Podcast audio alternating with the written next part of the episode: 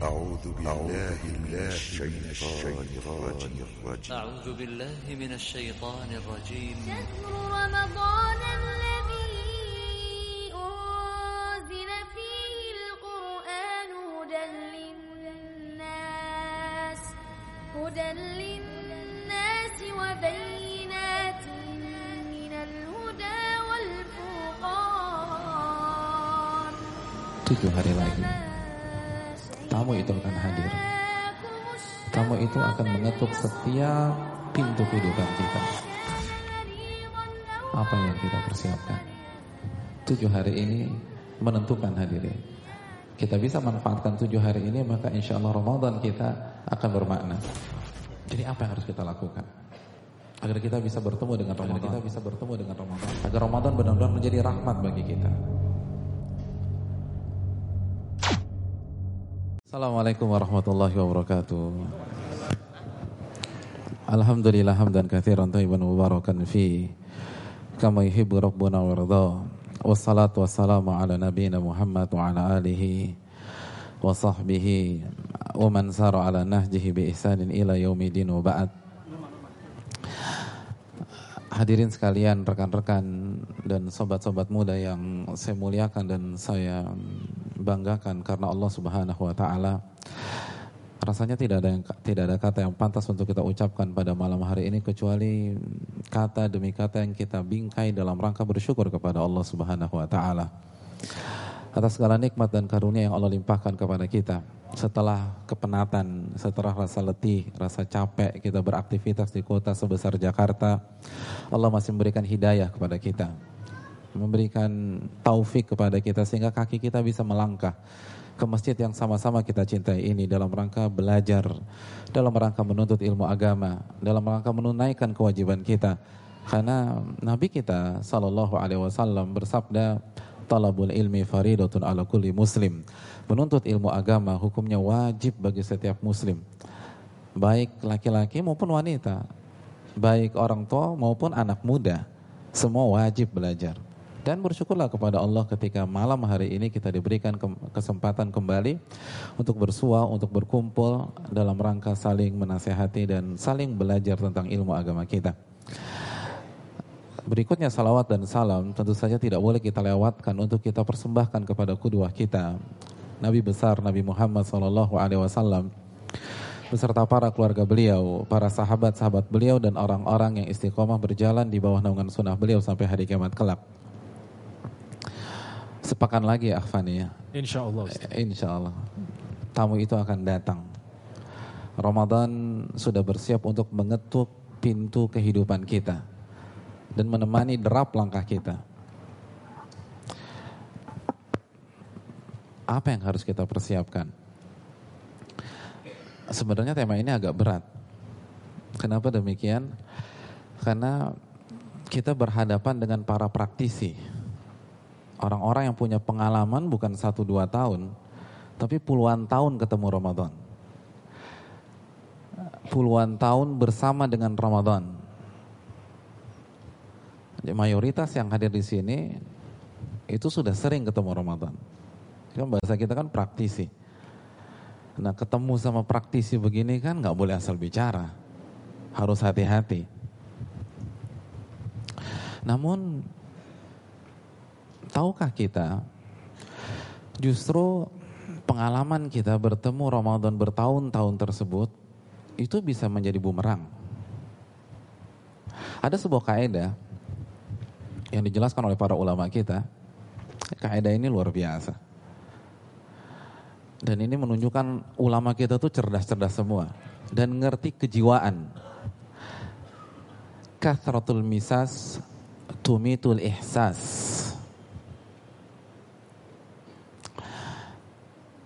Kathratul misas tumitul ihsas.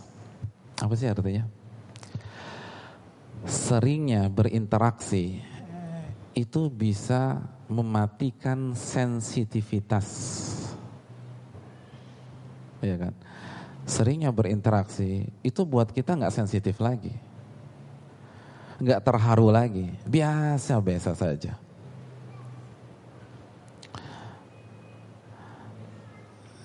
Kita pakai parfum mahal, semprot, Kira-kira kita bisa cium aromanya berapa lama sih? Tiga jam? enggak. Paling 20 menit, 30 menit. Terus kayaknya nggak ada bau apa-apa. Tapi kalau teman kita datang dan duduk di samping kita, mungkin dia heboh. Gila parfum lo tuh nyengat banget tau nggak? Enggak, gue nggak cium apa-apa nih. Karena indera penciuman kita nggak sensitif lagi. Kan gitu ya. Misalnya kita pindah rumah ke tempat atau di samping pembuangan sampah. Mungkin begitu pintu uh, keluar pintu mobil, oh itu mual. Mungkin muntah. Itu hari pertama. Hari kedua paling pusing-pusing. Hari ketiga pusing udah agak enakan. Itu hari ketujuh udah bisa jogging tuh ngiterin tuh tong sampah. Iya. Terus kita balik lagi ke kebayoran rumah kita yang lama. Begitu buka pintu mobil, ciu, uh, menghirup aro, uh, menghirup hawa kebayoran, itu mungkin ada yang hilang dalam hidup kita. Aroma terapi itu yang tidak kita cium lagi. Nah, yang jadi masalah ini kan kalau kejadian di dalam ibadah. Saya pengalaman kalau nganterin jamaah umroh, itu khususnya yang baru pertama kali umroh, Begitu mereka sampai Masjidil Haram dan lihat Ka'bah pertama kali, sebelumnya nggak pernah lihat Ka'bah. Pertama kali lihat Ka'bah itu biasa nangis. Nangis, mau jenggotnya segede gini, nangis sudah. Ngelihat Ka'bah pertama kali, luar biasa itu. Dan salting biasanya. Dan bingung mau ngapain, itu manasik di Jakarta udah gak berlaku lagi tuh. Saat kita ke mana nih, kan kita udah bilangin pak, lupa. Tapi kita bisa kasih Eh, kita bisa paham lah karena pertama kali ngelihat Ka'bah untuk pertama kali. Dan kadang-kadang ada yang hari pertama nggak mau pulang ke hotel, mau nginep gitu, iktikaf, nggak mau pulang. Terus kerjanya apa? Ngeliatin Ka'bah aja, doa, zikir, sholat-sholat sunnah. Itu hari pertama. Hari kedua udah mau diajak pulang ke hotel. Pak pulang pak, capek pak, nanti masuk angin. Oh iya pulang hari ketiga, hari keempat itu mulai berimbang tuh antara hotel dan masjid. Hari ketujuh tawafnya udah di Zamzam Tower kan gitu ya. udah lupa. Pak ini 10 menit lagi mau masuk waktu zuhur. Tenang dulu keponakan saya oleh-olehnya belum kebeli nih kan begitu ya. Sibuk nyari sana, sibuk cari sini. Apa yang membedakan? Kenapa beda antara hari pertama dengan hari ketujuh? Sudah merasa biasa. Makanya kan kalau kita umroh tuh lihat deh, penjaga toko yang di sekitar ring satu Masjidil Haram. Itu kan memang ya azan kan pada tutup semua tuh. Tapi mereka kalau sholat di mana? Masjidil Haram? Enggak, mayoritas enggak. Di depan tokonya dia sholat. Padahal Masjidil Haram tuh depan mata mereka. Kalau bahasa kita ngesot juga sampai. Kita bayangkan 25 juta untuk bisa sholat di sana, mereka nggak mau. Kenapa? Karena mereka melihat Masjidil Haram tuh biasa. Kathratul misas tumitul ihsas seringnya berinteraksi itu bisa membunuh sensitivitas dan bahayanya kalau itu terjadi dengan Ramadan. Karena merasa sudah sering ketemu Ramadan biasa. Seperti fenomena tahunan aja. Nah ini yang bahaya. Dan yang lebih bahaya lagi Afani dan uh, sobat-sobat sekalian. Banyak di antara umat Islam itu, itu melihat Ramadan dari satu sisi aja. Kan gitu. Kalau kita dengar Ramadan tuh yang terbesit di benak kita apa sih? Bulan apa? Bulan ampunan kan gitu ya. Bulan penuh rahmah. Bulan penuh berkah. Oh pokoknya enak-enak aja deh. Tapi tahukah kita bahwa Ramadan jika tidak kita sikapi dengan benar maka bisa jadi menjadi mimpi buruk bagi kita pada hari kiamat. Ramadan bisa menjadi kuburan bagi kita pada hari kiamat. Nabi kita sallallahu alaihi wasallam bersabda dalam hadis surat Imam Muslim, "Ragima anfu rajulin," celaka seseorang. Allahu akbar. Manusia sebaik Nabi kita sallallahu alaihi wasallam semulia akhlak beliau sallallahu alaihi wasallam itu sampai mengatakan celaka seseorang. Itu kan jarang banget jarang. Beliau dizalimi doa beliau Allah maghfir liqaumi fa innahum la ya'lamun. Ya Allah maafkanlah kesalahan kaumku. Bisa jadi mereka nggak tahu. Itu ketika terluka. Dan coba kita bandingkan dengan hadis ini. Celaka seseorang. Hal ini kan menimbulkan tanda tanya besar di benak kita. Ini orang salah apa sih? Kok bisa Nabi terpaksa memfonis dia? Mari kita simak kelanjutan hadis tersebut rajulin dakhala alaihi Ramadan thumman salakha fala yukfar lah. Itu seseorang yang memasuki Ramadan. Lalu ia jalani hari-harinya di bulan Ramadan. Sampai Ramadan berpisah dengannya dan dosanya belum diampuni oleh Allah Subhanahu wa taala. Celaka dia, celaka dia, celaka dia kata Nabi sallallahu alaihi wasallam. Allahu akbar. Udah kelewatan nih orang. Ramadan, bulan di mana kata Nabi kita SAW pintu surga dibuka selebar-lebarnya sebagai simbol seluruh akses dan sarana beribadah dimudahkan oleh Allah Subhanahu Wa Taala. Lalu anda nggak sholat, lalu anda nggak puasa, lalu anda nggak teraweh, lalu anda nggak baca Quran, lalu anda nggak tahajud, anda nggak infak sedekah, kelewatan tuh orang. Semua akses dimudahkan, atmosfer lingkungan kita, rumah kita, kantor kita itu atmosfer ibadah kalau Ramadan. Dan semua lingkungan ngedukung. Lalu Anda nggak sholat, Anda nggak punya waktu untuk terawih, Anda kongko-kongko sama teman-teman Anda, itu kan kelewatan. Ramadan, di mana pintu neraka ditutup rapat-rapat sebagaimana hadis yang sahih. Dan gembong-gembong syaitan dibelenggu oleh Allah Subhanahu wa taala. Lalu Anda bermaksiat? Lalu Anda masih clubbing? Anda hangout pulang jam 2 malam, itu kelewatan. Celaka dia, celaka dia kata Nabi SAW. Gak pernah loh. Nabi gak pernah mengatakan barang siapa yang berpisah dengan Syakban dan dosa-dosanya belum diampuni maka celaka. Gak ada. Hanya Ramadan. Barang siapa yang masuk Ramadan, lalu keluar dari Ramadan dan dosa-dosanya belum diampuni oleh Allah, celaka dia, celaka dia, celaka dia. Nah ini yang kadang-kadang dilupakan oleh banyak umat Islam. Banyak dari kita itu berpikir Ramadan itu nothing tulus. Artinya ya udah jalanin aja. Kalaupun nggak ibadah kan kosong-kosong. Enggak. Kita tidak manfaatkan tamu ini habis kita pada hari kiamat. Nabi yang mengatakan celaka. Kita disumpahin kiai aja, kira-kira malam ini bisa tidur nggak? Nggak bisa, itu kiai yang nyumpahin. Ini Nabi kita sosok mengatakan celaka dia. Tujuh hari lagi. Tamu itu akan hadir. Tamu itu akan mengetuk setiap pintu kehidupan kita. Apa yang kita persiapkan? Tujuh hari ini menentukan hadirin. Kita bisa manfaatkan tujuh hari ini maka insya Allah Ramadan kita akan bermakna. Tapi kalau kita melakukan blunder, dikhawatirkan kita termasuk ke dalam sabda Nabi SAW, celaka dia, celaka dia, celaka dia. Hadirin yang dirahmati oleh Allah Subhanahu wa taala. Jadi apa yang harus kita lakukan? Agar kita bisa bertemu dengan Ramadan. Agar Ramadan benar-benar menjadi rahmat bagi kita. PR kita yang pertama di tujuh hari ini. Yang pertama, lakukan pemanasan. Lakukan pemanasan. Hadirin, di beberapa ayat di dalam Al-Qur'anul Karim Allah Subhanahu wa taala menyatakan bahwa ibadah itu perlombaan, fastabikul khairat. Maka berlomba-lombalah dalam mengerjakan kebajikan atau ibadah. Al-Baqarah 148 misalnya. Hadirin kalau ibadah satuannya itu adalah perlombaan bagaimana dengan musim ibadah yang bernama Ramadan. Bagaimana dengan sebuah bulan yang isinya adalah ibadah dan berbagai macam varian ibadah ada di sana. Maka tidak heran sebagian orang mengatakan bahwa Ramadan itu ibarat olimpiadanya ahli takwa. Olimpiadanya orang-orang yang beriman kepada Allah Subhanahu wa taala.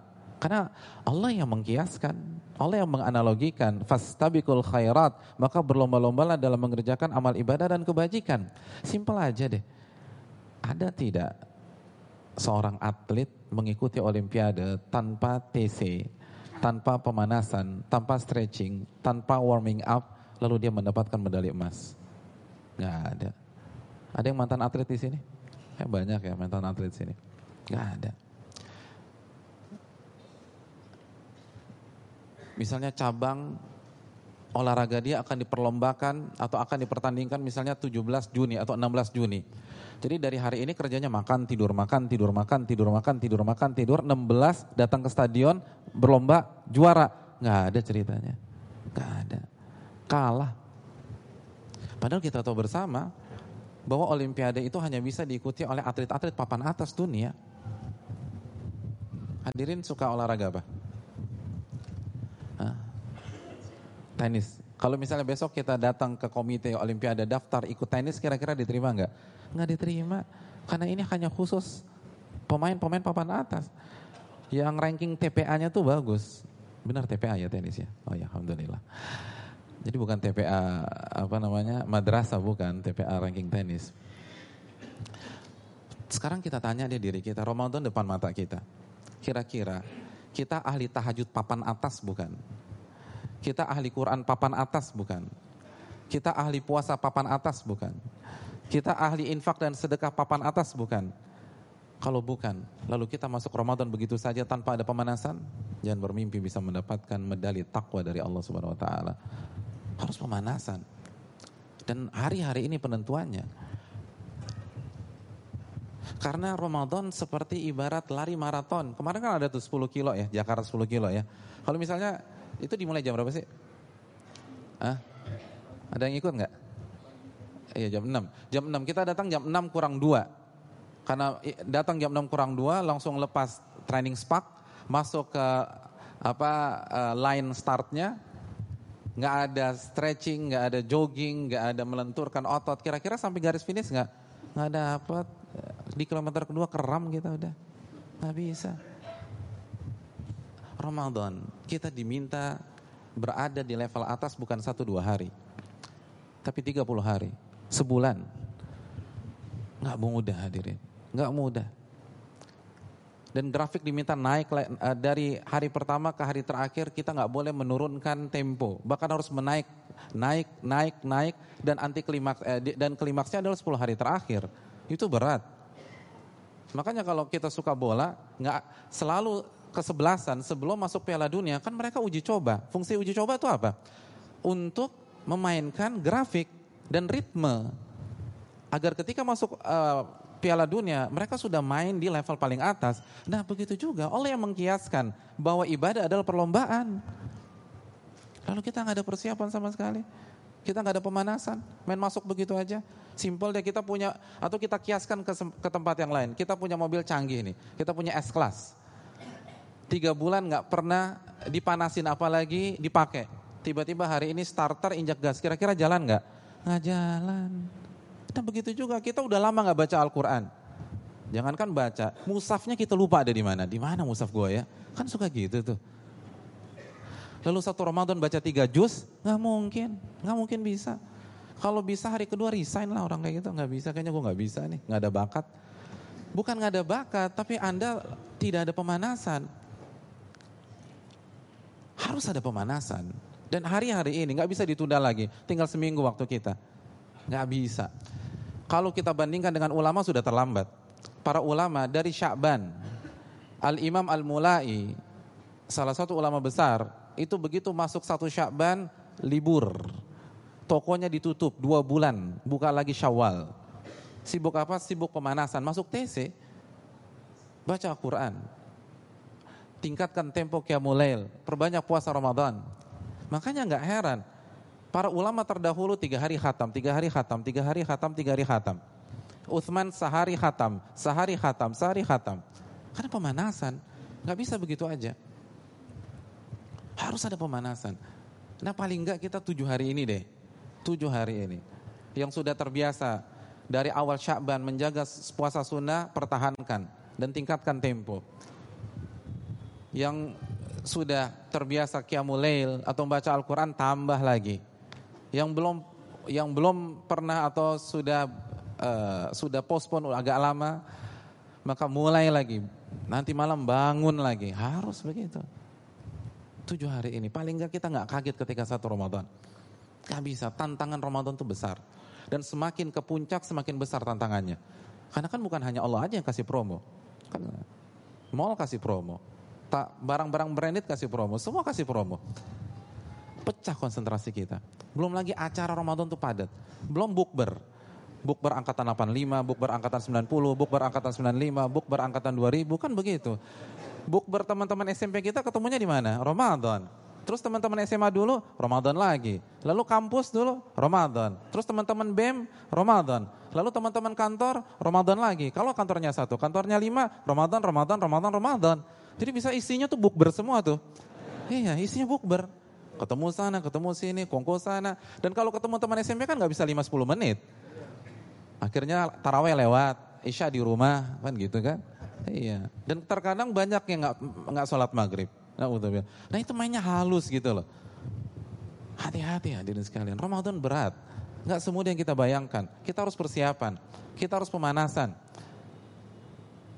Dan terbukti loh, fenomena tahunan di mayoritas masjid, di malam demi malam. Jadi setiap lewat malam itu kan selalu mengalami apa?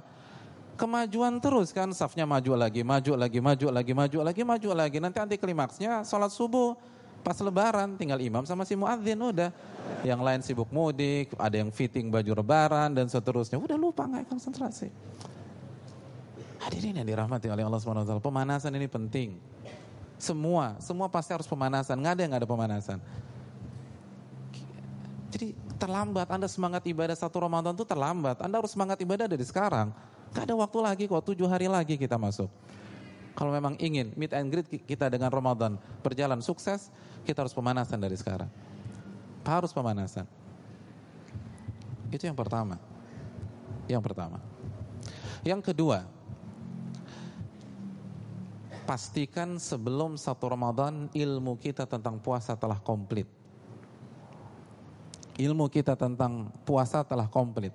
Ilmu kita tentang Ramadan telah komplit ilmu tentang hukum fikih puasa, bagaimana sahur, bagaimana buka, apa doanya, lalu terawih seperti apa, lalu iktikaf, lalu apa bedanya terawih dengan tahajud, lalu bagaimana jika kita sedang safar, itu komponen harus komplit. Karena dalam Sahih Bukhari, kaidah kita mengatakan al-ilmu qabla al-qawli wal amal, ilmu dulu sebelum berbicara dan beramal, ilmu dulu. Agama kita adalah agama ilmu. Allah berfirman dalam surat Al-Isra ayat 36, "Wala taqfu ma laisa laka bihi ilm." Dan janganlah Anda mengikuti, berbicara, melakukan sesuatu yang Anda nggak tahu ilmunya. Yang Anda nggak tahu ilmunya, jangan lakukan sesuatu. Allah marah loh. Allah mengatakan inna sam'a wal basara wal fuada kullu ulaika kana anhu mas'ula. Sesungguhnya pendengaran Anda, penglihatan Anda dan hati Anda semua akan ditanya oleh Allah Subhanahu wa taala. Jadi pastikan ilmu kita komplit. Jangan tanggal 15 Ramadan baru buka-buka buku, terlambat. 20 Ramadan baru buat kajian pembatal-pembatal puasa. Ke mana aja mas, ini tinggal 10 hari lagi. Ya analogi sederhana lah. Kita mau traveling, naik pesawat. Begitu masuk ke pintu pesawat, kita lihat pilotnya lagi buka-buka buku panduan bagaimana menerbangkan pesawat. Kira-kira kita duduk di, mobil, di pesawat itu enggak? Enggak kan. Ya Allah pilotnya aja baru belajar. Gimana bisa sukses? Nah begitu juga dalam Ramadan. Gimana kita bisa sukses kalau kita nggak tahu panduannya? Kalau kita ikut-ikutan? Gak bisa. Hadirin Nabi yang bersabda dalam hadis riwayat Imam Ahmad. Ini statement Nabi bukan statement saya. Nabi kita SAW mengatakan rubba sa'imin hadhuhu min siyamihil ju'u wal atash. Betapa banyak orang yang berpuasa ganjarannya hanya lapar dan dahaga, nggak dapat apa-apa. Dan hadis ini menariknya menggunakan kata rubba Siapa yang belajar bahasa Arab di sini? Rubba dalam bahasa Arab adalah sebuah kata untuk mengungkapkan sesuatu dengan kuantitas yang banyak. Jumlah yang banyak. Kalau kuantitasnya cuma satu, dua, tiga, nggak pakai rubba dalam bahasa Arab. Nabi menggunakan kata rubba, artinya banyak orang gagal puasa Ramadan. Itu sabda Nabi, gagal, nggak ada buat apa-apa. Jadi jumlahnya bukan satu dua orang, rubba, banyak orang gagal. Nah, ini kan yang harus kita pikirkan. Sudah sudah komplit belum ilmu kita, komponen kita itu. Hadirin, tujuh hari lagi, baca, ikuti kajian, browsing, googling, lalu cross check dengan seorang ustadz yang punya kapasitas dibilang ilmu fikih. Tanya, sekarang waktunya. Begitu masa Ramadan kita sudah tahu apa yang harus kita perbuat. Apa yang harus kita prioritaskan? Amal-amal apa saja yang pahalanya luar biasa di sisi Allah Subhanahu wa taala. Tujuh hari lagi, sebentar. Ini harus kita maksimalkan. Itu kiat yang kedua atau PR kita yang kedua pada tujuh hari ini. Sebelum kita bertemu dengan tamu yang begitu istimewa tersebut. PR kita yang ketiga. Tujuh hari ini, sebelum kita bertemu dengan sosok yang begitu fenomenal tersebut, kita harus mengetahui apa makna dibalik ibadah-ibadah yang kita kerjakan di Ramadan. Apa maknanya? Apa substansinya? Apa hikmah? Al-Imam Ibnu Qudamah Al-Imam Ibnu Qudamah rahimahullahu taala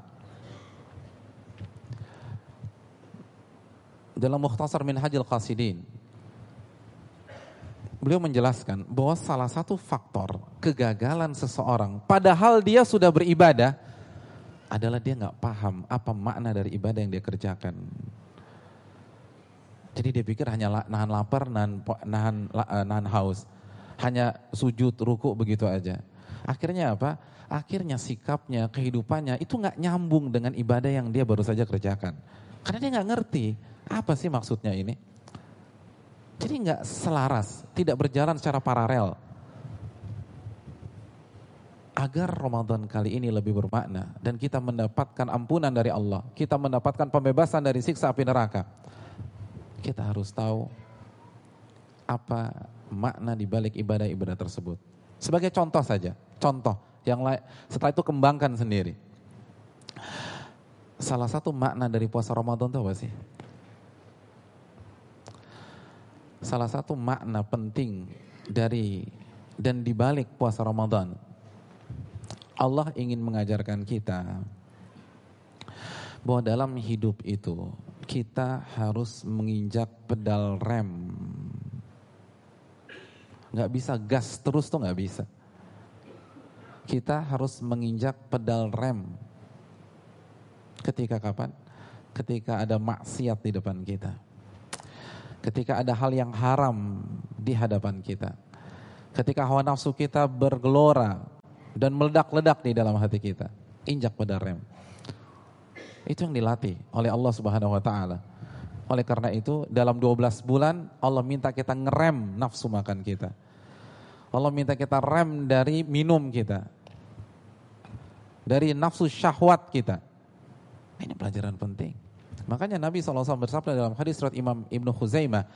Laisa siyam minal akli wa syurub. Inti dari puasa itu bukan nggak makan nggak minum. Walakin siyam minal lagwi wa rafath. Namun inti puasa kita ngerem dari hal-hal yang sia-sia dan bermaksiat kepada Allah Subhanahu wa taala. Rem. Kalau kita ingin bahagia dunia akhirat, kita harus memainkan pedal rem. Gak bisa gas terus. Gini aja deh, kita dapat mobil sport. Lamborghini deh, kan ini simbol kekayaan di Jakarta sekarang. Saya ingin tanya, Lamborghini punya rem nggak? Punya. Padahal tuh mau ide simbol mobil sport di Jakarta sekarang. Tapi ada remnya juga. Kalau antum dapat Lamborghini tapi nggak pakai rem, kira-kira antum terharu apa antum protes? Antum protes kan, lo ini nggak ada remnya. Jadi kita paham bahwa rem itu penting. Ketika kanvas rem kita bermasalah, kita akan servis. Nah kok bisa hidup tanpa rem itu loh? Padahal perjalanan hanya satu dua jam aja kita butuh rem. Ya enggak? Hadirin, kita dari Al-Azhar ke Bayoran, dari Al-Azhar ke Bayoran. Ingin ke Kasablanka tanpa rem, kira-kira sampai enggak? Sampai apa enggak? Sampai. Tapi karet bifak. Kan gitu. Bukan Kasablanka, karet bifak. Mati kita. Gak bisa. Nah begitu juga, Anda ingin surga tapi tanpa rem, nggak mungkin, mustahil. Anda harus rem. Ketika ada maksiat, Anda nggak boleh gas terus. Nggak boleh haram hukumnya. Nggak akan bahagia, tanpa rem kita nggak akan bahagia. Kita akan sengsara. Sebagaimana ketika kendaraan kita remnya blong, dan kecepatan terus melaju, kita akan panik. Bukan kita senang, tapi kita panik. Begitu juga dalam hidup. Ketika rem kita blong, hidup kita tidak akan bahagia. Kita akan galau, galau, galau, galau, dan galau terus. Kenapa? Karena semua yang maksiat kita tabrak semuanya. Tapi saya bisa mengerti, siapa sih yang suka nginjek rem? Kan nggak ada. Ada yang kalau bawa mobil suka injek rem, coba angkat tangan di sini. Nggak ada, semua pengen gas. Semua pengen gas. Ada mobil minta jalan, yang kita lakukan apa injek rem? Enggak, main lampu kan, minta lampu, minta jalan biar dia nggak ngambil. Ketika kita lagi di depan traffic light, lampunya kuning, injek apa? Injek gas, kan injek rem gas kan gitu ya. Di Jakarta gas kalau lampu kuning, bukan rem. Kita nggak ada yang suka injek rem. Rem tuh nggak ada yang suka. Semua semua pengen ngegas, ngegas, ngegas, ngegas, ngegas. Makanya kan ada istilah kaki itu nggak sekolah mas gitu loh. Karena kalau ngelihat jalan kosong dikit pengennya ngegas lagi. Itu fitrah sama. Dalam hidup ini memang nggak enak ngerem memang. Kan Nabi mengatakan wahufatun naru bisyahawat. Neraka itu dikelilingi dengan hal-hal yang cocok banget dengan syahwat kita. Memang yang haram tuh enak-enak semua, nggak ada yang nggak enak. Cewek cantik enak nggak? Enak. Lima lebih enak lagi. Iya kan, enak semua enak-enak. Tapi harus ngerem dong. Gak bisa. Anda gak akan bahagia kalau Anda turuti terus hawa nafsu Anda. Gak bisa. Itu yang diajarkan puasa. Hadirin yang dirahmati oleh Allah Subhanahu wa taala.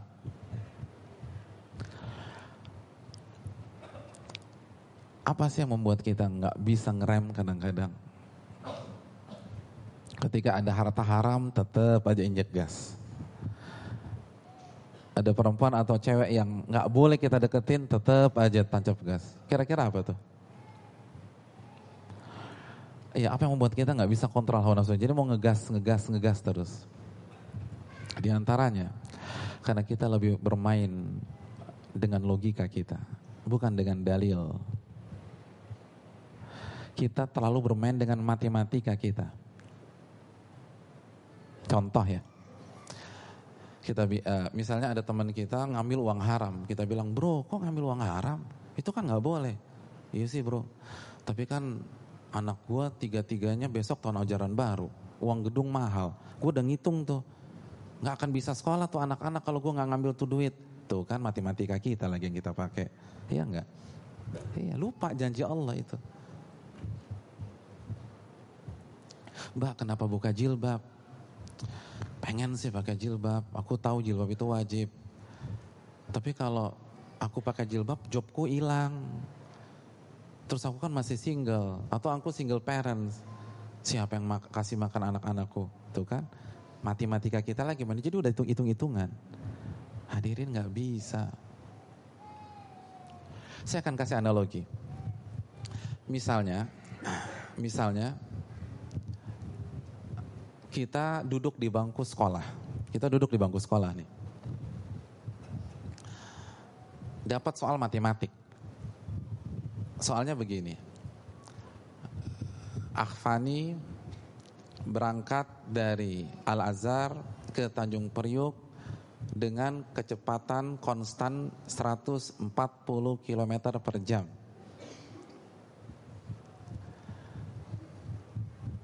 Sedangkan Akh Amor berangkat dari Al-Azhar ke Tanjung Priuk dengan kecepatan yang tidak konstan karena ngerem lagi, ngerem lagi, ngerem lagi, ngerem lagi. Pertanyaan soal matematika itu, siapa di antara mereka yang paling cepat sampai Tanjung Priuk? Kalau kita sebagai siswa dan mengerjakan soal matematik, kira-kira yang paling dulu sampai ke Tanjung Priuk siapa? Fani atau Amor? Fani lah. 140 km per jam, jelas. Ikur saja apa namanya e, jaraknya lalu bagi rata-rata kecepatan konstan 140 km per jam jelas lebih cepat. Tapi pertanyaannya, kalau soal matematika yang teori ini kita terapkan dalam kehidupan nyata, kehidupan nyata, siapa yang pertama kali sampai Tanjung Priok? Fani atau Amor? Amor, bukan Fani. Amor. Fani ke mana? Kan karet bifak tadi kita bilang. Mati loh. Al-Azhar, Tanjung Priok 140 km per jam, kita tahu traffic gimana Jakarta. Mati orang. Gak bisa. Makanya jangan pakai matematika. Di seluruh kondisi, matematika itu bagus, tapi itu bukan pondasi kita. Nggak semua rumus matematika bisa terapkan. Kan kita sudah pelajari pada sesi kedua. Satu dikurang satu, tiga.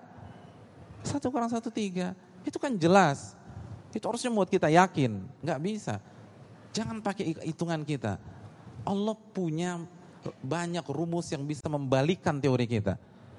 Kalau semuanya sejalan dengan matematika kita nggak ada at-talaq ayat 3. Wa man yattaqillah yaj'al lahu makhraja wa yarzuqhu min haitsu la. Barang siapa yang bertakwa kepada Allah, Allah akan berikan jalan keluar dan Allah akan berikan rizki dari arah yang tidak ia duga-duga. Ini kadang-kadang. Jadi jangan main. Dengan itu kita akan injak rem. Sekali semua orang kalau pakai logikanya, maka 140 km per jam itu akan lebih cepat sampai. Tapi realita nggak demikian. Enggak. Harus injak rem, harus injak rem, dan harus injak rem. Begitu juga dalam hidup. Dan ini yang kita lupakan. Sehingga begitu keluar Ramadan, kembali lagi ke habitat kita. Kembali lagi ke komunitas kita. Kembali lagi dengan habits kita atau behavior kita. Nggak bisa. Ramadan mengajarkan kita injak rem, injak rem, injak rem. Dan ini yang harus kita resapi selama satu bulan penuh kita digembleng, di training oleh Allah di madrasah yang bernama Ramadan. Yang berikutnya, dalam tujuh hari ini, perbanyak istighfar dan taubat kepada Allah. Istighfar dan taubat, tujuh hari ini. Ke mana-mana astagfirullah wa tubi ilaih, astagfirullah wa tubi Resapi dan ingat dosa-dosa kita. Ustadz kok korelasinya apa ya? Kan kita mau ketemu Ramadan bukan mau mau bukan mau dugem, bukan mau clubbing. Hadirin, ulama mengatakan yang membuat kita malas ibadah, yang membuat kita capek baru ibadah sebentar saja itu karena beban dosa di pundak kita terlalu banyak. Allah berfirman dalam surat Al-Mutaffifin ayat 14, "Kallabal rana ala qulubihim maka nu yaksibun." Sekali lagi sekali-kali tidak Dosa-dosa mereka itulah yang menutup hati mereka sehingga mereka malas ibadah. Mereka nggak beriman kepada Allah. Mereka meninggalkan amal soleh. Jadi semakin berat, semakin banyak beban dosa kita, semakin susah. Dan dosa itu akan mengundang teman-temannya. Innal ma'siyata tunadi ukhtahu ya ukhti ya ukht kata para ulama. Sesungguhnya maksiat itu akan mengundang teman-temannya. Eh ke sini aja nih asik nih orang nih. Gitu lah. Yang lain terawih dia mabok. Sini sini semuanya kan gitu. Dan celakanya itu terjadi di Ramadan. Itu harus putus mata rantai itu dengan istighfar. Dengan taubat tujuh hari ini. Perbanyak istighfar, perbanyak taubat. Kalau kita ingin semangat dan bisa nyaman, bisa ringan nih tubuh untuk beribadah kepada Allah Subhanahu wa taala. Istighfar, istighfar, istighfar dan taubat kepada Allah Subhanahu wa taala. Ini kunci dan ini nasihat para ulama kita. Agar meet and greet dengan Ramadan kita begitu bermakna. Kiat yang berikutnya, kita sampai jam berapa? Jam 1, jam 2? Kalau mau ketemu Ramadan masa geladi reseknya cuma satu jam kan nggak bisa, gak bisa.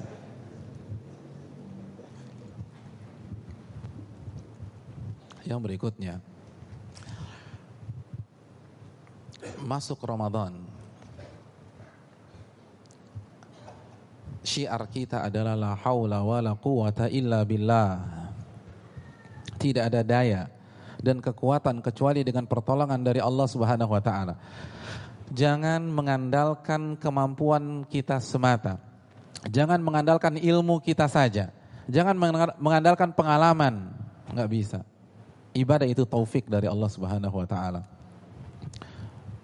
Dan inilah sekali lagi bumerang bagi orang yang merasa dirinya pengalaman. Dia cenderung mengandalkan pengalamannya insya Allah. Tahun, tahun lalu juga bisa gue. Nggak bisa. Bertumpulah kepada Allah. Iyyaka na'budu wa iyyaka nasta'in. Hanya kepada engkau kami beribadah dan hanya kepada engkau kami meminta pertolongan. Apa korelasinya?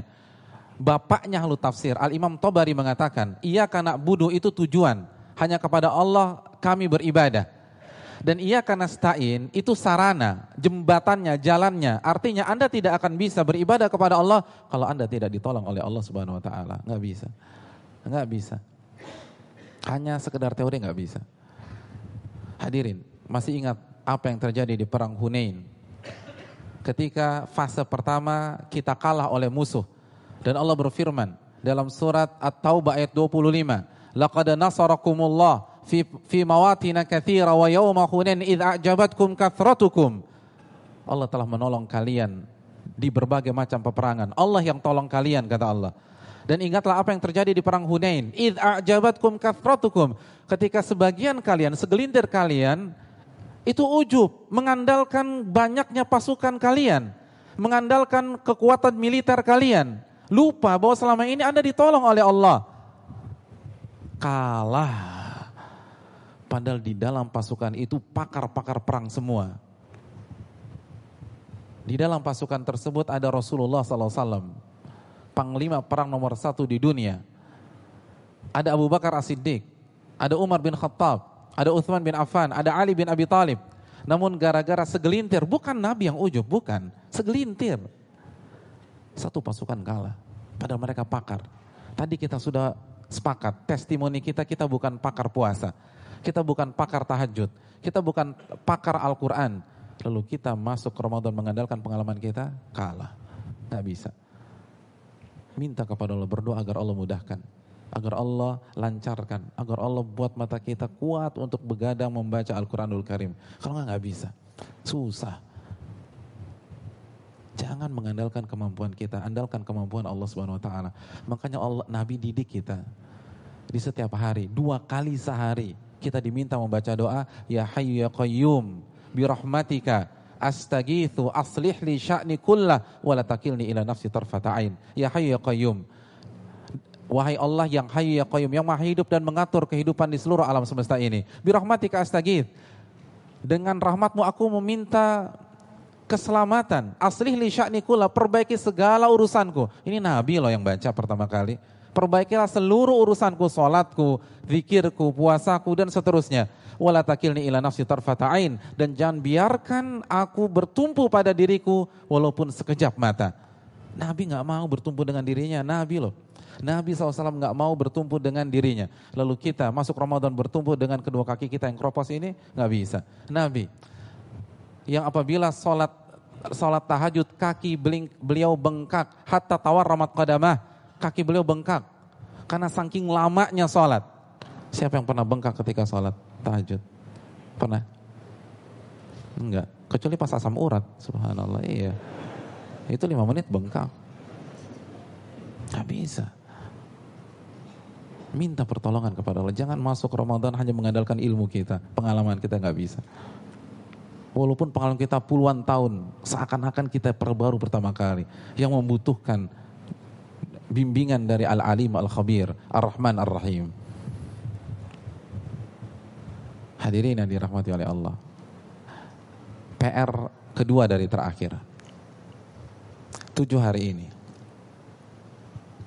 Buat target buat target, lalu buat schedule untuk Ramadan dan berani mengcancel dan mengorbankan sebagian aktivitas dunia kita. Target penting. Kalau kita nggak punya target, repot kita. Kita akan menunda, menunda, menunda, menunda. Contoh misalnya membaca Al-Quranul Karim. Kita harus buat target. Saya harus khatam Al-Quranul Karim kalau bisa lebih baik daripada tahun lalu.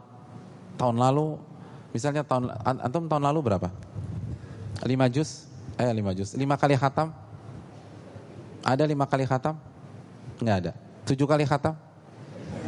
Enggak ada. Berarti di atas tujuh semua ini ya. Luar biasa. Subhanallah.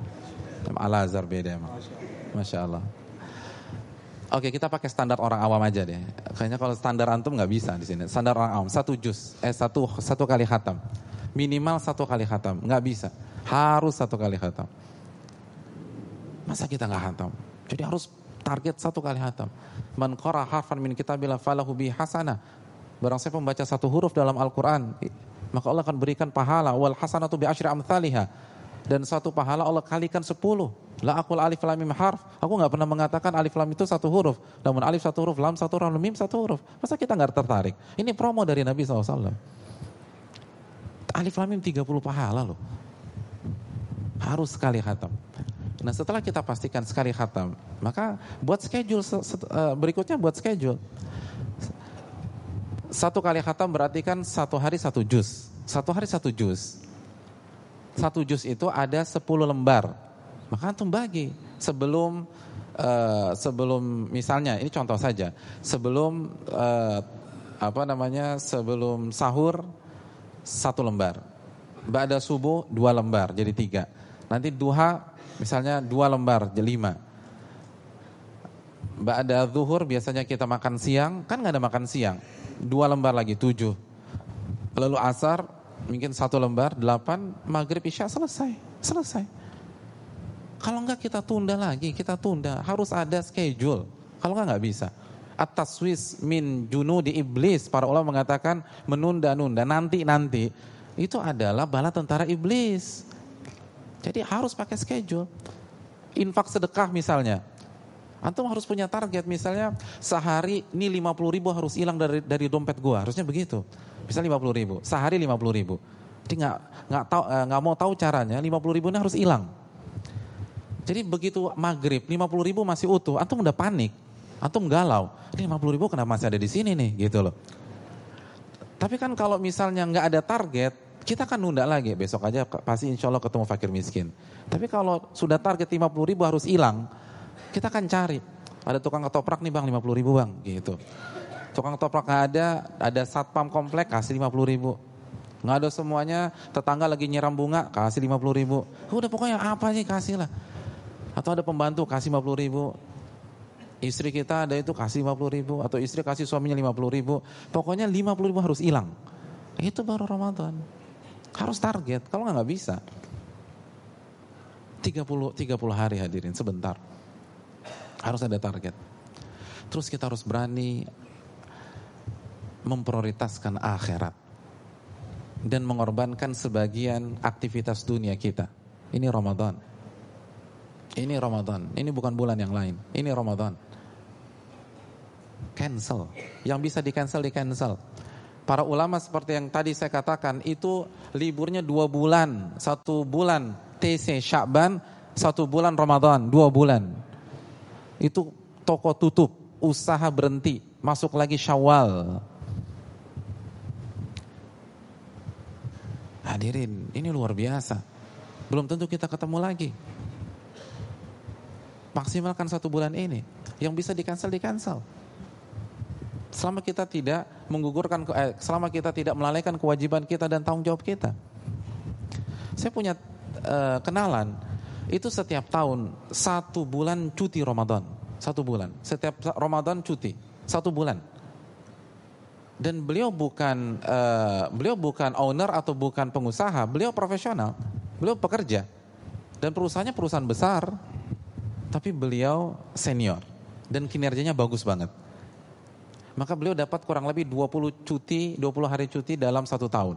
20-an hari cuti dalam satu tahun. Kalau ditambah uh, 4 weekend dalam satu bulan, kan jadi satu jadi satu bulan. Dapatnya 28, 29 atau 30. Iya kan? Tapi lihat pengorbanan nih orang. Pengorbanannya berarti selama satu tahun itu dia nggak pernah ambil cuti kecuali Ramadan. Jadi liburan akhir tahun nggak ambil cuti, Kenapa? Karena kalau saya ambil cuti, Ramadan nggak dapat.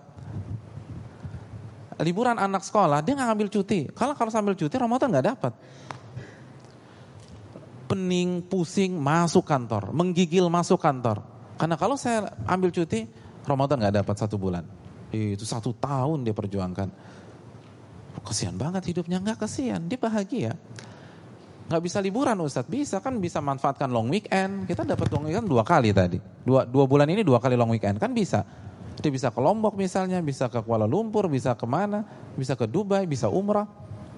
Kalau umrah pas Ramadan, kan bisa. Asal kita mau. Gimana?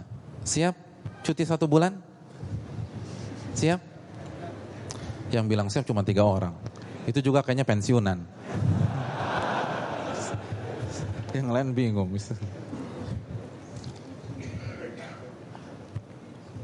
Tapi kita sadari, nggak semua orang punya kondisi seperti dia. Itu baru satu opsi. Kita kasih opsi yang lain biar mungkin ada inspirasi lah. Saya punya kenalan, itu kalau Ramadan dia dia biasanya drive sendiri. Mobil dia drive sendiri, tapi untuk Ramadan di satu bulan itu dia sewa driver atau supir. Lu budgetnya kan besar, nggak masalah Ustadz.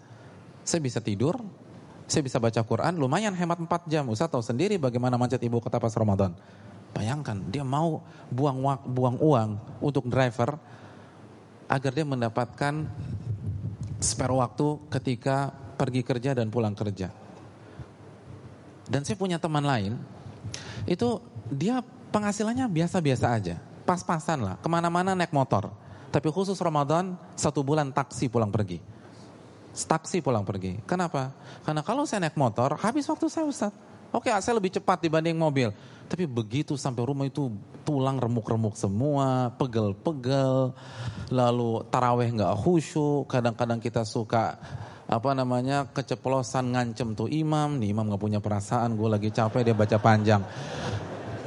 Lebih baik saya pasang, saya taksi. Oke rugi, ruginya besar. Tapi sekali lagi saya bisa tidur saya, uh, saya bawa bantal, saya tidur di jok belakang sampai rumah seger, ketemu istri anak-anak bisa bukanya nyaman, isya seger, terawih seger, lalu dia beliau istirahat sedikit, lalu begadang lagi karena dia tahu nanti pas pulang kerja saya bisa tidur lagi di taksi. Itu baru Ramadan, itu Ramadan. Nah sebagian orang kan salah kaprah dalam memaknai berkahnya Ramadan. Alhamdulillah Pak Ustadz, barak dagangan saya lari semua. Ini berkahnya Ramadan. Semuanya ludes, sukses, untung tiga kali lipat. Khatamannya berapa kali mas? Ya belum sih Pak Ustadz. Kalau terawih kan nungguin oven. Ya Allah, itu bukan berkah, itu talbisu iblis. Itu tipu daya iblis. Iblis membuat kita sibuk dengan cari omset dunia dan lupa promo Allah Subhanahu wa taala. Bukan berarti nggak boleh, tapi orang ini nggak ibadah sama sekali, hanya mengandalkan om uh, hanya mengandalkan daya beli masyarakat yang luar biasa di Ramadan. Ini nggak benar. Berkah Ramadan pas kita benar-benar berusaha beribadah kepada Allah. Saya punya kenalan hadirin. Itu dia pengen iktikaf tapi diultimatum oleh uh, diultimatum oleh uh, kampungnya, suruh pulang, suruh mudik. Orangnya tuh pas-pasan, biasa-biasa aja. Dia tuh galau sekali karena dia dia pingin malam-malam terakhir itu kan prime time-nya Ramadan. Dia bisa beribadah, tapi dia disuruh mudik. Akhirnya dia putuskan saya mudik dengan jalur udara, Ustaz. Jalur udara. Padahal dia nggak punya uang. Terus saya bilang kan mahal, Pak daripada saya naik mobil tanggal malam 27 saya di Pantura Pak Ustadz. Ngapain coba? Kena macet segala macam dan seterusnya. Mendingan saya naik pesawat. Eh pas dia beli pesawat, ekonomi kelas habis. Dia beli bisnis hadirin. Bisnis. Dia, istrinya, anak-anaknya bisnis semua. Padahal saya tahu kemampuannya itu biasa-biasa aja. Nggak nutup lah. Tapi itu Ramadan. Itu para ulama. Itu para sahabat radhiyallahu taalaan. Makanya mereka bisa sehari khatam, sehari khatam, sehari khatam. Kalau Uthman sibuk dengan tokonya gimana sehari khatam? Gak mungkin lah. Itu baru para ulama, itu Ramadan. Kalau Ramadan cuman kongko, cuman ngumpul, cuman curhat, bukan Ramadan. Ramadan fastabiqul khairat. Ini yang perlu kita camkan hadirin yang dirahmati oleh Allah Subhanahu wa taala. Berani. Ada sebagian ibu-ibu kalau Ramadan catering, nggak mau masak. Iya, habis waktu saya catering. Dan suaminya ridho. Ya udah catering. Sahur dibawa pul uh, apa uh, buka puasa dan makan malam catering. Jadi dia bisa baca Quran. Itu loh. Itu itu yang harus kita pikirkan. Kenapa ahli dunia berani mengorbankan uang untuk dunia mereka kita nggak berani korbankan uang untuk akhirat kita? Untuk akhirat. Allah ganti. Nggak mungkin Allah nggak ganti. Kalau kita korbankan dunia di Sya'ban, di Rajab Allah ganti nggak mungkin di Ramadan nggak diganti. Man syai'an ittiqa'an lillah awadallahu khairan min. Barang siapa yang meninggalkan sesuatu karena Allah, Allah akan ganti dengan lebih baik. Dan yang terakhir hadirin sekalian, tujuh hari ini doktrin diri kita. Bangun perasaan. Bisa jadi Ramadan ini Ramadan terakhir kita. Ramadan terakhirnya tidak ada Ramadan di tahun depan.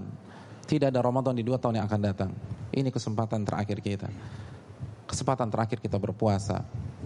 Kesempatan terakhir kita merasakan syahdunya sahur bersama pasangan tercinta kita. Dengan anak-anak kita. Kesempatan terakhir melihat gelak tawa cucu kita, anak-anak kita ketika berbuka. Ini kesempatan terakhir. Kesempatan terakhir membaca Al-Quran di bulan Quran. Kesempatan terakhir mencatatkan nama kita sebagai penghatam-penghatam Al-Quran di bulan suci Ramadan. Kesempatan terakhir untuk Qiyamul Lail. Kesempatan terakhir untuk tahajud di bulan yang penuh berkah ini. Tanamkan perasaan ini, doktrin diri kita. Ini bisa jadi kesempatan terakhir. Ini kesempatan terakhir. Terus tujuh hari ini. Dan ini bukan sugesti belaka, ini real. Presentasenya 50-50 loh. Karena kita nggak tahu kapan kita meninggal dunia. Kemungkinannya 50-50. Dan kita buktikan betapa banyak di antara kita yang Ramadan tahun lalu ditemani oleh salah satu orang terdekatnya sekarang sudah tidak ada. Sekarang sudah masuk bersama hewan-hewan di dalam tanah. Hadirin yang dirahmati oleh Allah seseorang yang merasakan bahwa ini adalah Ramadan terakhirnya maka dia akan luar biasa dalam beribadah. Orang akan mengeluarkan seluruh potensinya ketika dia merasa ini ada adalah kesempatan terakhir. Ini the last chance. Hadirin, di pertandingan final Piala Dunia, kalau sudah perpanjangan waktu itu kiper maju loh. Kiper maju. Dia udah nggak peduli lagi, dia akan habis-habisan. Apalagi kalau dia merasa ketinggalan. Kita ini ketinggalannya banyak banget loh. Masa lalu kita berlumuran dosa dan maksiat. Hadirin, kiper maju dia nggak peduli lagi tuh gawang, dia maju. Apalagi kalau tendangan sudut, tendangan bebas dia akan maju ke sampai kotak penalti lawan. Hadirin, ini saatnya kita mengejar ketinggalan kita. Ini kelas akselerasi di mana amal ibadah dilipat gandakan oleh Allah Subhanahu wa taala dan bisa jadi ini adalah Ramadan terakhir kita. Nabi SAW bersabda, "Salli salata muaddi." Salatlah Anda seperti Anda mengerjakan salat terakhir Anda di muka bumi ini. Kita akan khusyuk, kita akan nangis kepada Allah Subhanahu wa taala. Kita akan merinding, kita akan sujud selama-lamanya. Ramadan ini bisa jadi kesempatan terakhir saya dan hadirin sekalian. Wassalamualaikum warahmatullahi wabarakatuh. Waalaikumsalam warahmatullahi wabarakatuh. Masya Allah, penjelasannya jelek banget ya. Semuanya, wah, melihatnya ke Ustadz semua, Masya Allah. Uh, Alhamdulillah, tibalah waktunya kita untuk sesi tanya jawab. Sesi tanya jawab nih, Mat. Tapi tadi yang ada yang ada yang oke tuh, Mas. Uh, nggak kita nggak boleh gasplong, Mat. Gasplong, remblong itu yang nggak boleh itu, Ustadz. Tapi gue yang dikaret bifak, Mat. Kata Allah. Masya Allah. Saya sih tanya jawab. Saya sih tanya jawab dimulai. Hadiahnya ada, Pan? Ada dong hadiahnya. Masya Allah. Ada. Yang mau tanya? Wah, pertanyaan belum dikasih dia udah nunjuk. Tapi emang mau nanya ya. Sekarang yang mau nanya dulu, karena pertanyaan terbatas. Nanti pertanyaan seperti biasa kita lanjut di uh, apa? Di bawah. Uh, Tafadol yang mau nanya, nanti biar kita yang pilih. Yang mau tanya tunjuk tangan. Oke, satu, dua, tiga, 4, 5, 6, 7, 8. Nanti Ahwat ada bagian sendiri 9. Selain pertanyaan di sini, uh, kita juga ada pertanyaan via Twitter nanti. Oke. Tadi Mas Cindy ya? Oke. Yang lain akan uh, tunggu dapat gilirannya. Uh, sebutkan nama sama tinggal ya. Assalamualaikum Ustadz. Uh, saya mendapatkan pesan nih dari saudara saya yang baru menikah. Uh, pertanyaannya, boleh tidak mencium istri di bulan Ramadan ketika sedang berpuasa dan apabila azan subuh berkumandang, uh, sedangkan belum mandi uh, junub, apakah puasa sah? Ajib. Terima kasih ya. Assalamualaikum. Masya Allah. Ini kayaknya baru pengantin ya? baru nih Ustaz. siapa, namanya siapa? Oh nama saya Udah nikah? Adnan. Ya. Adnan? Adnan ya. Udah nikah? Belum ini. Oh belum. titipan mat, titipan. pertanyaan titipan. Oh iya pertanyaan titipan dah. Kan al ilmu qoblal qali wal amal. Ilmu dulu baru berbicara dan beramal. Masya Allah. Nah. Iya. Pertanyaan pertama udah panas ya. Panas banget. Nah. Iya, ya terima kasih Jazakallah khair atas pertanyaannya. Uh, jawabannya diperbolehkan dengan syarat syarat berikut ini. Yang pertama, istri sendiri. Bukan istri orang. Loh benar loh. Iya, orang banyak ya. Kalau istri orang nggak boleh. Istri sendiri. Itu yang pertama. Yang kedua, dia bisa mengontrol syahwatnya. Dia nggak kebablasan. Itu tadi dia bisa main rem. Remnya nggak blong. Nah, remnya nggak blong. Uh, dalilnya adalah testimoni Aisyah radhiyallahu taalaan. Karena Nabi SAW yuqabbiluni wa huwa sa'im wa ana sa'imah. Nabi SAW uh, pernah menciumku dalam kondisi beliau puasa dan aku juga puasa gitu loh. Beliau puasa dan aku puasa dan hadis ini sahih. Dan ini bukan pengkhususan untuk Nabi SAW. Karena Aisyah pernah ditanya, apa sih yang boleh dilakukan pasangan suami istri ketika Ramadan? Lalu kata uh, Aisyah radhiyallahu taala anha, "Kullu syai'in ilal jima'." Segala sesuatu kecuali berhubungan intim.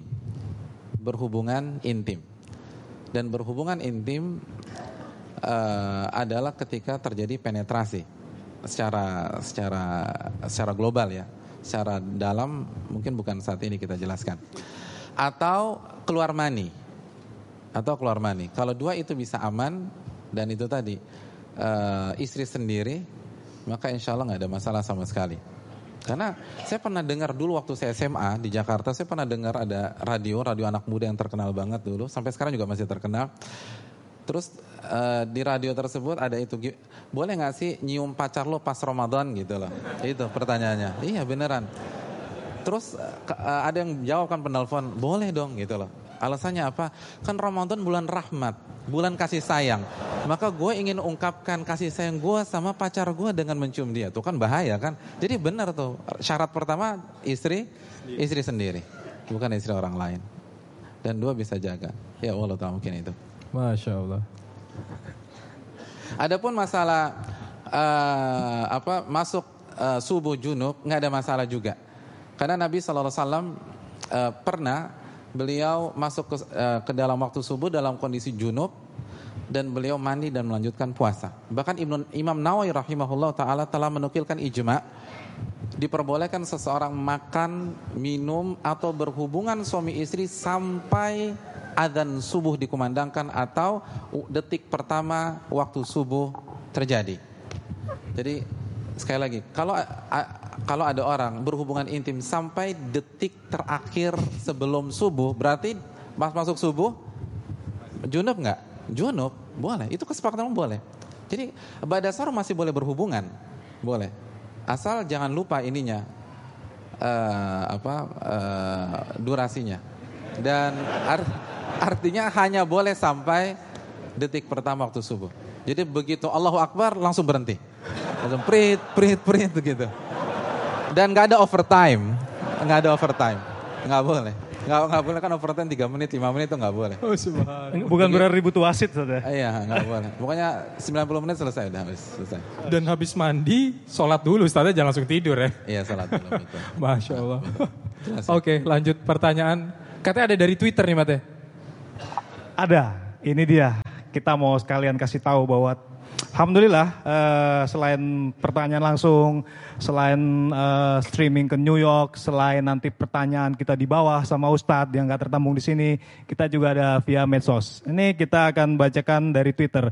Uh, Twitter kita itu ada uh, at the Rabbanians, at the underscore Rabbanians, at T H E underscore R A B B A A N I A N S. Asik. Nanti bisa dicek lagi ya di medsos biasanya nanti kita uh, infokan lagi di WhatsApp. Jadi pertanyaan dari Twitternya seperti ini. Uh, dari Dimas Bibir. Masya Allah. Dimas Bibir ya. Tadi nikah, sekarang di cium. Ini Dimas Bibir. Ini orang yang sama jangan-jangan ya. Ustadz, Waktu tarawih berjamaah, apa boleh kita witir di rumah atau wajib berjamaah di masjid juga? Syukron, jazakallah khair, darabanians. Iya terima kasih Jazakallah. Itu jazakumullah bukan jazakumullah. Ini dia di masjid jazakallah khair. Iya terima kasih jazakallah khair atas pertanyaannya. Uh, iya ini pertanyaan sering sering terjadi di masyarakat ya. Ada orang witirnya nggak bareng imam dengan alasan ingin tahajud lagi di rumah kan seterusnya. Yang pertama kita harus tahu dulu ada tiga istilah. Yang pertama qiyamul lail atau salat malam, yang kedua tarawih dan yang ketiga tahajud. Dan perlu kita ketahui bahwa tiga nama ini mengarah pada substansi yang sama. Intinya Qiyamul Lail atau sholat malam. Taraweh itu adalah sholat malam yang kita lakukan di bulan suci Ramadan. Karena durasinya lebih lama, lebih panjang ayatnya, maka di setiap salam atau setiap empat rokaat itu ada break. Nah break itu salah satu bahasa Arabnya adalah tarawih. Jadi sholat yang ada breaknya atau ada istirahatnya itu maksudnya sholat tarawih. Jadi kalau kita dengar sholat tarawih secara etimologi, secara bahasa itu artinya sholat yang ada breaknya, yang ada istirahatnya. Karena tarawih uh, kan istirahat juga dalam bahasa, apa bahasa serapan bahasa Arab gitu loh. Istirahat tarawih hampir sama. Adapun tahajud adalah sholat malam yang kita lakukan setelah kita tidur. Itu tahajud. Nah oleh karena itu kalau ditanya seperti ini jawabannya boleh-boleh aja. nggak ada masalah. Karena taraweh, kiamulail, tahajud itu substansi yang sama. Tapi sayang gitu loh. Sayang banget Kenapa? Karena Nabi SAW sudah memberikan promo yang luar biasa. Nabi mengatakan, Man qama mal imam hatta yansarifa kutiba lahu qiyamul lailah. Barang siapa yang sholat taraweh bersama imam berjamaah sampai selesai, hatta yansarif. Sampai selesai, witirnya selesai, maka dia akan mendapatkan pahala sholat semalam suntuk. Bayangkan luar biasa tuh. Sholat tarawih itu berapa berapa jam? Di komplek antum berapa jam sholat tarawih? Tiga jam, empat jam?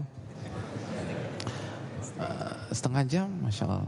Setengah jam, ya setengah jam. Bayangkan dengan dengan sholat setengah jam kita bisa dapat pahala sampai detik terakhir sebelum adzan subuh. Kan sayang. Kalau boleh sih boleh. Jangan kan begitu. Nggak sholat tarawih aja juga boleh. Orang sholat tarawih sunnah. Tapi kan sayang. Lebih baik sholat bersama imam. Tapi saya pengen Ustadz sholat tahajud di jam 2, jam 3. Silakan nggak ada masalah. Jadi kita sholat tahajud lagi tapi jangan witir. Karena Nabi mengatakan la witrani filaylah. Tidak ada dua witir dalam satu malam. Tapi kan ada larangan, ada ada perintah bahwa witir itu adalah penutup sholat di malam hari. Betul, kita sepakat Nabi SAW bersabda, Ija'alu akhira uh, sholatikum bilaili witra. Jadikanlah sholat malam eh, jadikanlah sholat terakhir kalian di malam hari itu sholat witir. Tetapi perintah ini adalah anjuran, bukan eh, mewajibkan. Dengan dalil dalam hadis yang dibawa eh, diriwayatkan salah satu ummahatul mukminin bahwa Nabi sholat lail lagi setelah witir dan hadisnya sahih. Jadi boleh. Jadi kita witir bersama imam nanti jam 2, jam 3 kita sholat lagi. Mungkin ada pertanyaan ini juga berkaitan, tapi kan saya udah 11 rakaat Ustadz gitu loh. Nah kita tahu dalam masalah ini masalah ilmiah yang uh, dibahas oleh para ulama kita. Dibahas oleh para ulama kita berapa jumlah rakaat sholat taraweh atau sholat lail atau sholat tahajud. Perlu kita pahami bahwa masalah ini masalah ilmiah. Ada beberapa konklusi yang harus kita ketahui atau kesimpulan. Yang pertama, Ulama sepakat bahwa sholat lail, sholat lail atau tahajud kurang dari 11 itu boleh. Jadi kalau kita baru 6 rakaat pulang terus langsung witir di rumah satu nggak ada masalah. Boleh, mungkin capek dan seterusnya udah pulang sholat itu nggak ada masalah. Ulama sepakat nggak ada khilaf. Di bawah 11 rakaat boleh.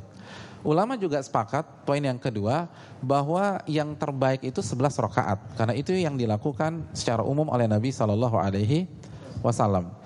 Lalu timbul poin yang ketiga terjadi perbedaan di tengah-tengah para ulama khususnya masa e, belakangan boleh tidak teraweh lebih dari 11 rakaat?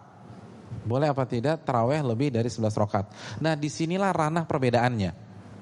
Jadi ranah perbedaan bukan 11-21, bukan itu.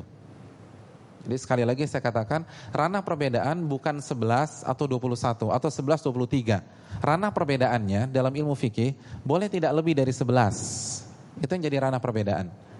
Ada yang mengatakan nggak boleh, harus maksimal 11, ada yang mengatakan boleh. Dan pendapat yang uh, lebih kuat menurut keterbatasan ilmu yang saya miliki boleh lebih dari 11. Dan ini pendapat empat imam madhab. Empat imam madhab. Madhab Malik, madhab Abu Hanifah, madhab Syafi'i, dan madhab Imam Ahmad.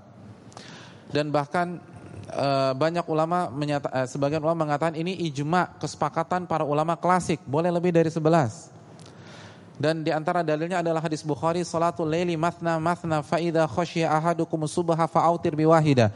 Salat lail kita tahu salat lail itu sama dengan dua nama yang lain. Salat lail atau salat malam itu dua rakaat salam, dua rakaat salam, dua rakaat salam. Dan jika Anda khawatir masuk waktu subuh, tutup dengan satu witir. Jadi ada batasan apa tidak? Enggak ada batasan. Batasannya waktu subuh. Nabi hanya mengatakan dua rakaat salam, dua rakaat salam, dua rakaat salam, dua rakaat salam, dua rakaat salam. Kalau Anda khawatir masuk waktu subuh, maka tutup dengan satu witir.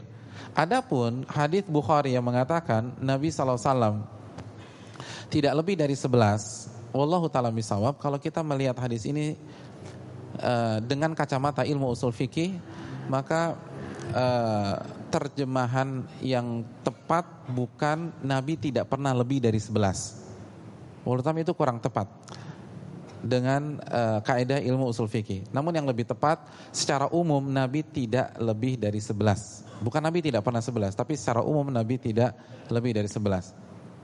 Tapi ada sekali-sekali Nabi uh, lebih dari 11. Itu uh, redaksi kalau kita baca dengan ilmu usul fikih. Tapi kalau saya salah ada yang pakar ilmu usul fikih di sini, saya dengan senang hati menerima masukan. Tapi itu dengan apa yang saya ketahui dan keterbatasan ilmu saya. Oleh karena itu yang lebih tepat adalah mayoritas para ulama, maka kesimpulannya kalau kita sudah 11 rakaat mau tambah nggak ada masalah karena bebas. Boleh lebih dari 11. Allah taala misal. Mungkin itu. Dan 11 rakaat dengan 23 pun tetap harus tumak nina Ustaz ya. Ah, betul banget. Jangan kita imamnya udah ruku atau sudah salam kita baru mau sujud. Iya benar. Imamnya ya, udah pulang. begitu kan. Gitu, kita baru mau sujud. udah pulang. udah sahur imamnya. iya benar. Benar banget. Oke, Mat. Iya. Ya. Masya Allah ya. Kita lanjut pertanyaan dari Ahwat. Tafadhal.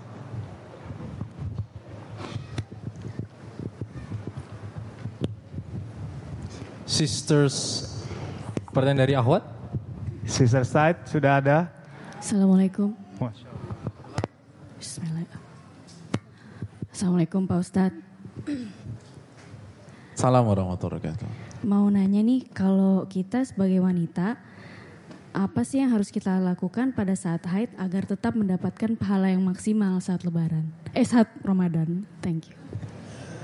Jazak. Saat apa tadi? Saat Ramadan. Oh ya, sebelumnya? Saat Ramadan Pak Ustadz. Oh, iya. terima maaf. kasih. Iya, jazakallah khairan. Iya, uh, yang pertama jangan galau. Wanita nggak boleh galau ketika haid atau mens. Kenapa? Karena ada sebuah hal yang dilupakan oleh banyak wanita. Kita harus kembali ke Adzariyat 56. Wa ma khalaqtul jinna wal insa illa liya'budun. Tidaklah aku ciptakan jin dan manusia kecuali untuk beribadah kepada diriku. Apa tafsir ibadah dalam ayat ini? Al-Imam Mujahid menjelaskan bahwa makna ibadah adalah li'amurahum wa anhahum. Untuk aku perintah dan untuk aku larang. Jadi ibadah bukan hanya mengerjakan perintah. Ketika kita, rekan-rekan sekalian, itu meninggalkan larangan dengan niat karena Allah itu ibadah. Jadi saat ada seorang perempuan godain kita atau misalnya laki-laki goda uh, menggoda kita lalu kita jauhi dia karena takut karena Allah itu ibadah.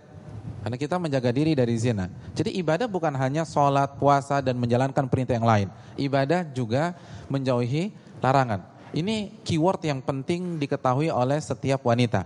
Nah berikutnya, nextnya, ketika kita sepakat bahwa meninggalkan yang dilarang itu ibadah, kita masuk ke pertanyaan ini. Saat wanita haid atau mens, ada larangan nggak buat dia? Apa aja? Sholat. Maka pada saat dia tidak sholat duhur, dia sedang beribadah kepada Allah. Wanita haid, ketika tidak sholat asar saat masuk waktu asar, maka dia sedang beribadah kepada Allah. Wanita haid, ketika masuk waktu maghrib dan dia tidak sholat maghrib, dia sedang beribadah kepada Allah Subhanahu Wa Taala. Begitu juga selain sholat apa? Puasa. Maka pada saat dia haid dan dia tidak puasa, Misalnya dia nggak puasa 10 hari, maka saat dia tidak puasa itu dia sedang beribadah kepada Allah Subhanahu wa taala. Jadi kedudukannya dengan wanita yang tidak haid sama. Sama. Jadi ada dua wanita nih. Ada dua wanita yang uh, di hari pertama Ramadan yang satu haid, yang satu bersih. Maka yang satu nggak puasa, yang kedua puasa kan, sahur, puasa, terus buka. Maka kedua-duanya sama-sama beribadah kepada Allah Subhanahu wa taala. Dengan cara yang berbeda karena kondisi mereka berbeda. Tidak ada perbedaan. Tidak ada ini yang dilupakan. Tapi dengan syarat. Yang pertama syaratnya adalah dia memang menghadirkan niat. Innamal a'malu bin niat. Sesungguhnya amal itu tergantung niatnya. Jadi dia niatkan bahwa saya nggak puasa pada hari ini itu karena menjalankan menja, eh, menjauhi larangan Allah Taala. Allah melarang saya untuk berpuasa maka saya nggak puasa. Jadi niat. Iya sama aja deh. Orang yang nggak orang yang nggak selingkuh karena dia khawatir rumah tangganya berantakan nggak dapat pahala. Tapi orang yang nggak selingkuh karena takut karena, eh, kepada Allah itu pahala. Innamal amalu niat. Sesungguhnya amal ibadah itu tergantung niatnya. Orang tidak uh, free sex karena khawatir AIDS, nggak dapat pahala. Tapi orang yang tidak berzina atau tidak free sex karena niat menjauhi larangan Allah, dia dapat pahala. Itu entry pointnya. Yang kedua dia benar-benar uh, dia dia pengen banget puasa tapi nggak bisa gitu loh. Jadi ada perasaan tuh pengen puasa. Jadi kelihatan kesungguhannya. Adapun sebagian wanita yang begitu uh, dia haid jam 10 malam lalu sujud syukur alhamdulillah gue besok bisa tidur bangun jam 8 bisa mampir ke bakso pakumis lagi itu nggak bisa itu nggak dapat pahala Allah taala bisa mungkin ya. ini mumpung nih mate ya.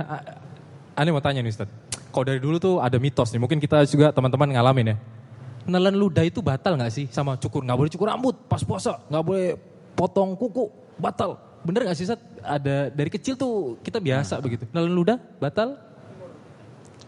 Iya. Uh, saya lanjutkan jawaban saya tadi dulu. Ada sedikit lagi yang kurang. Uh, jadi masalah puasa, masalah sholat aman.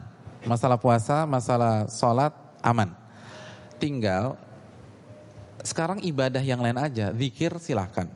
Baca Quran terjadi khilaf para ulama. Tapi walau ta'ala bisawab, uh, silakan baca Al-Quran, tapi jangan nyentuh secara langsung. Mungkin pakai sapu tangan, pakai sarung tangan, karena itu keluar dari khilaf para ulama. Aman, safety player.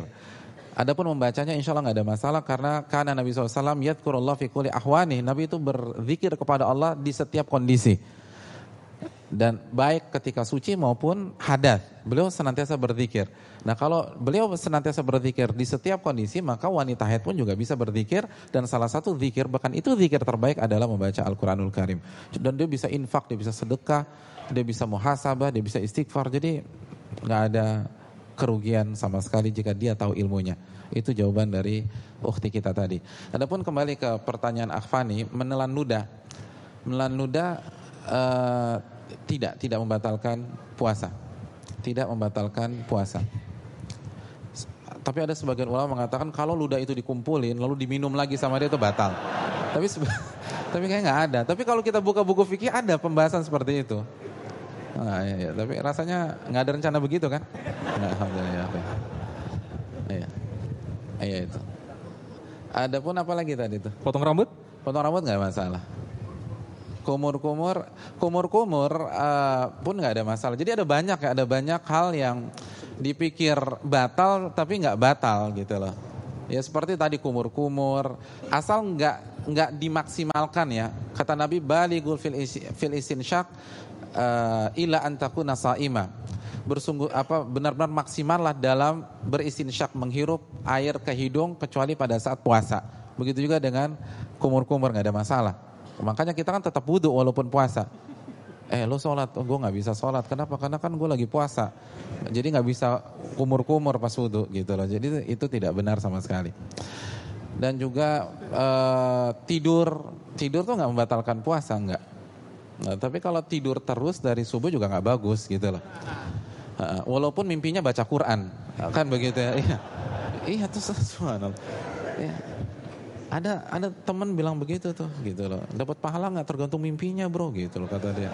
Oh luar biasa nggak benar itu. Kalau mimpinya baca Quran katanya dapat pahala. Dan itu nggak benar itu nggak ada dalilnya.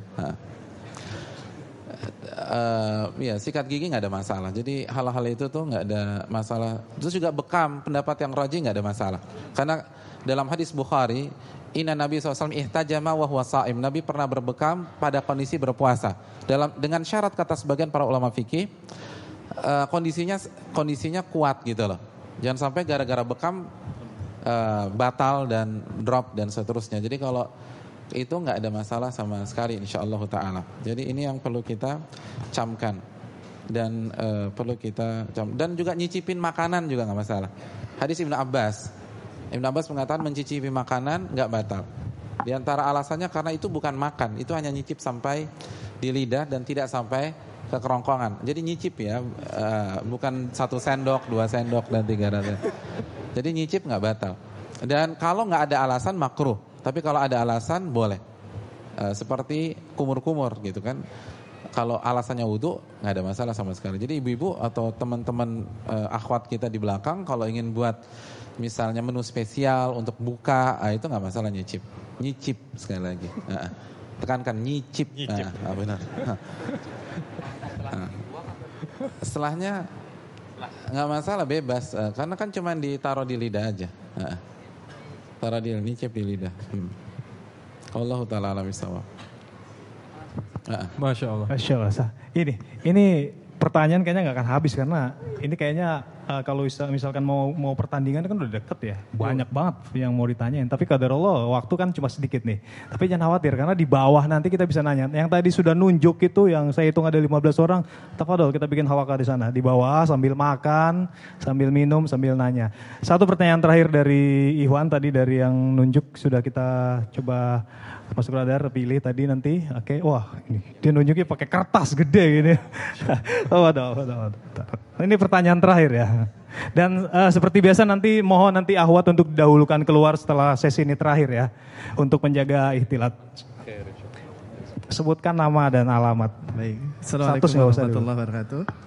Nama saya Nurman dari Cinere. Uh, Ustadz mau bertanya, uh, bagaimana caranya kita untuk mendapatkan Lailatul Qadar dan apakah harus itikaf dulu untuk mendapatkannya? Demikian jazakallah khair. Iya. Uh, terima kasih jazakallah khair atas pertanyaan. Pertanyaannya luar biasa. Keli, uh, bisa dikatakan kalau Ramadan ini klimaksnya ya, mendapatkan malam Lailatul Qadar. Uh, yang paling ngerti tentang Lailatul Qadar itu bukan saya, bukan rekan-rekan sekalian, tapi Allah dan Rasulnya.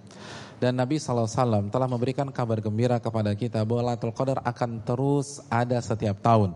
Nabi Nabi SAW mengatakan taharau lailatul qadar fil witri minal al awakhir min Ramadan. Carilah malam Lailatul Qadar di di malam-malam ganjil di 10 hari terakhir di bulan suci Ramadan. Dan memang Allah acak dan Allah rahasiakan agar kita menjadi seorang safety player, main aman, dengan memaksimalkan 21 sampai 30. Dan kabar gembiranya lagi tidak harus etikaf. Walaupun kalau bisa etikaf tuh bagus banget. Karena kalau udah etikaf aman deh gitu loh. Am, ya aman asal benar-benar ibadah etikafnya ya. Kalau itikaf gadget ada tiga depan kita terus laptop terus bawa print printer gitu terus ya nggak bisa itu. Nah, itu ada masalah sama bininya pindah ke masjid. Uh, jadi benar-benar ibadah kepada Allah Subhanahu wa taala. Pasti dapat. Makanya kan Nabi kana ya'takif uh, fil ashral awakhir min Ramadan. Nabi beritikaf di 10 hari terakhir di bulan suci Ramadan.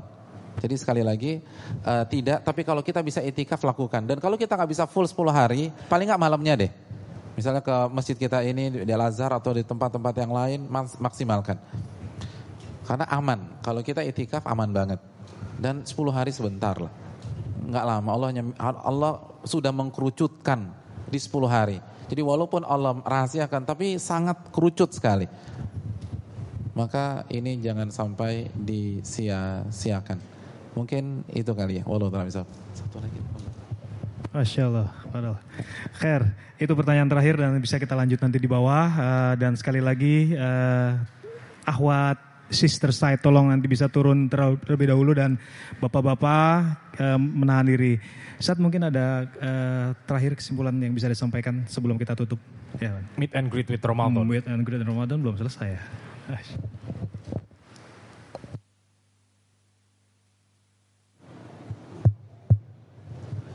Ya hadirin yang dirahmati oleh Allah Subhanahu wa taala, ikhwan dan akhwat rekan-rekan sekalian, uh, perjumpaan kita dengan Ramadan uh, tahun ini insyaallah taala adalah sebuah momentum dan pengalaman emas dalam kehidupan kita.